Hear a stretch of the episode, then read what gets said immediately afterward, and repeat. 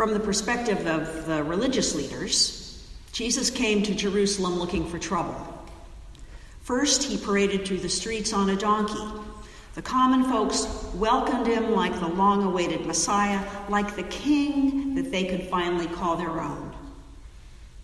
Will it, what will happen if the Roman garrison gets wind of this?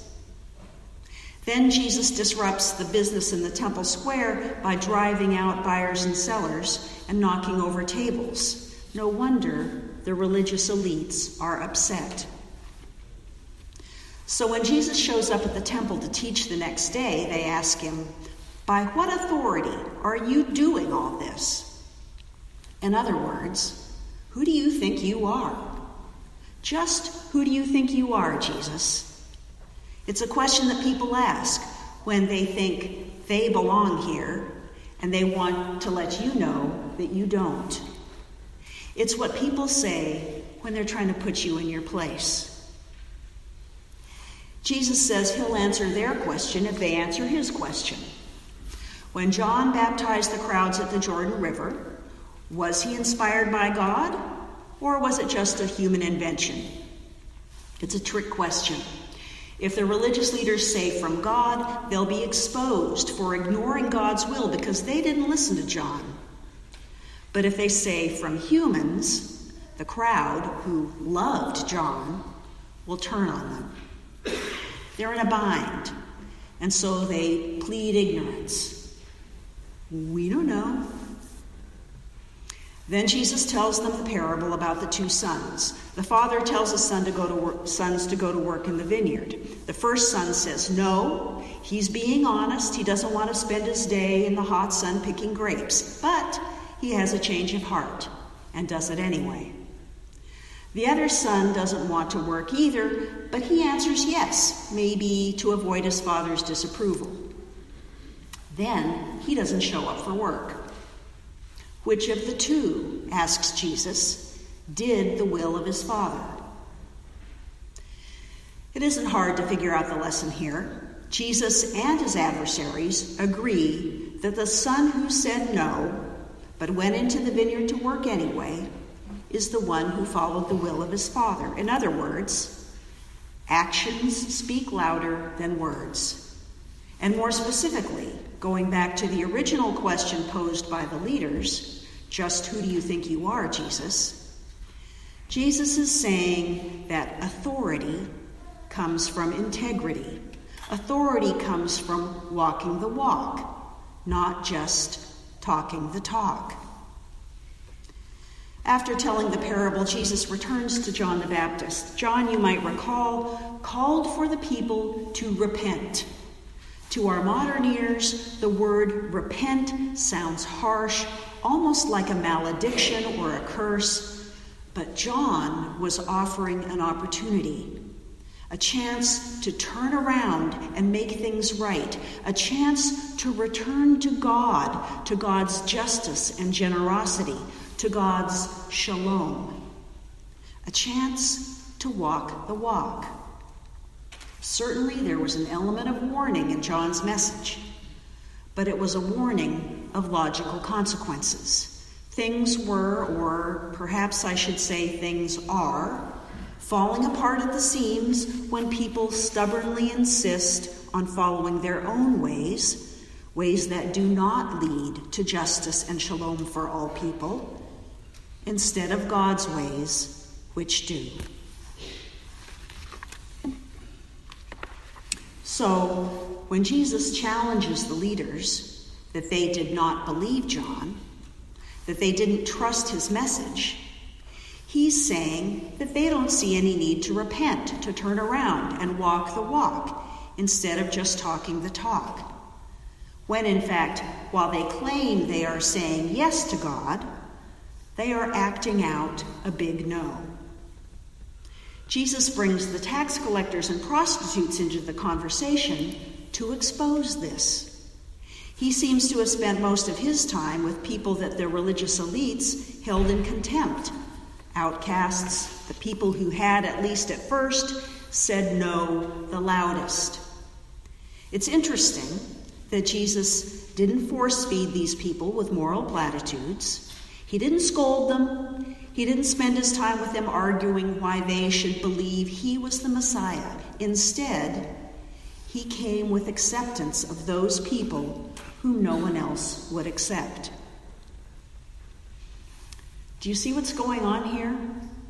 These outcasts were not first accepting Jesus. First, Jesus was accepting them.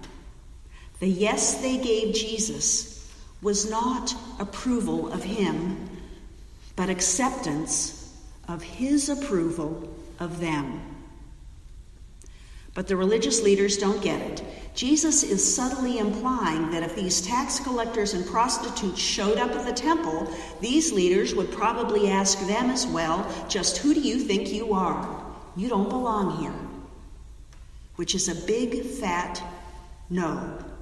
A no to God's love, to God's justice, to God's acceptance, to God. Now, let me be very clear that Jesus isn't condemning Jews or Judaism. Jesus was a Jew, after all. Instead, if we ask, who is this message intended for today, or who would be the chief priests and elders today, the, pro- the answer probably ought to be us, the church. And in particular, the American church, the people with religious power and money and privilege. Our task, our calling, is to pay attention to that, to notice and be aware of that, especially when we have the impulse to ask, just who do you think you are? Last Sunday, right after church, several of us skedaddled down to San Anselmo Avenue to the booth that some very kind souls set up for us before choir rehearsal. We were there as a presence mostly, to remind our neighbors that we're part of the neighborhood and we hoped a few people might recognize when they saw the banner that we borrowed from the Schloboms, the one that says, Black Lives Matter, Love is Love, Science is Real, and so on.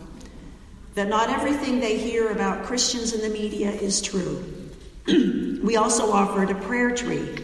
It was actually a vaguely tree shaped hat rack and we invited people to write their prayers on little brown paper tags like this, like I gave to the children, while perhaps 25 or so people contributed their prayers. I think the lesson for us that morning was that the word prayer itself was something of a stumbling block.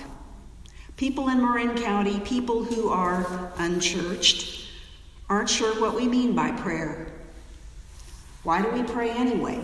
Do we think it changes God's mind? Is it like magic? Plug in your prayer and get your wish? I imagine folks had many other questions like these that are best left to another sermon, or if you can't wait, there's probably a sermon or two on our website that wrestles with these very questions. But even with this reluctance to pray, the prayers or intentions or whatever you want to call them that people did leave on the tree show that the concerns on people's hearts right now are remarkably similar, church or no church. Here are just a handful. For a world peaceful and verdant, loving, merciful, and just, safety, care, and love for all people and all families, equality and acceptance for all Relief to all the countries suffering right now. Hurricane relief for Puerto Rico. Acceptance, inclusion, North Korea. Freedom from fear, equal protection, immigrant people. I didn't make these up. These were left by our neighbors on our prayer tree.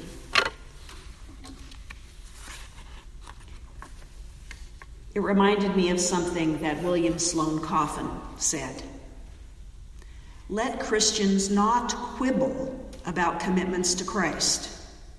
Let all those who want to keep civilization civilized put quality and culture, humanity into business, life into millions who are now drifting. Let them all be drawn to the cause And then, if they will, let them find Christ as the leader who can achieve it.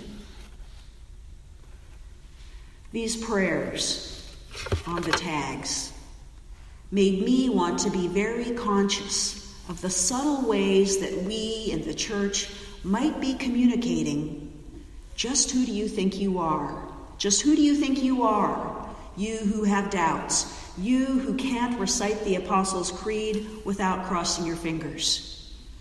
Just who do you think you are, you who follow a different path or even no path at all? Today is World Communion Sunday, the day we celebrate the global church. We celebrate that barriers are broken down because we have said no, after we have said no, to all the attempts to make us accept God. God comes to us and says yes to us. God accepts us as God's people. God invites us and welcomes us into God's family. God's acceptance of us, God's yes to us, we call grace. Living as God's children is about accepting God's grace, God's yes to us. And when we accept God's yes, then we find that God's yes makes it possible for us to accept each other. And so, even as we celebrate the global church, today is also a good day to remember that God's world, God's family, is bigger by far than the church. We are called to accept people where they are, to say yes to all God's people wherever they are. God already does. Whenever the church forgets this and does not walk this walk, it loses its authority. Whenever the church lives into God's acceptance of us by accepting others, by living our yes to God's love and justice and acceptance, we are indeed the Church of Jesus Christ. May it be so for you and for me. Amen.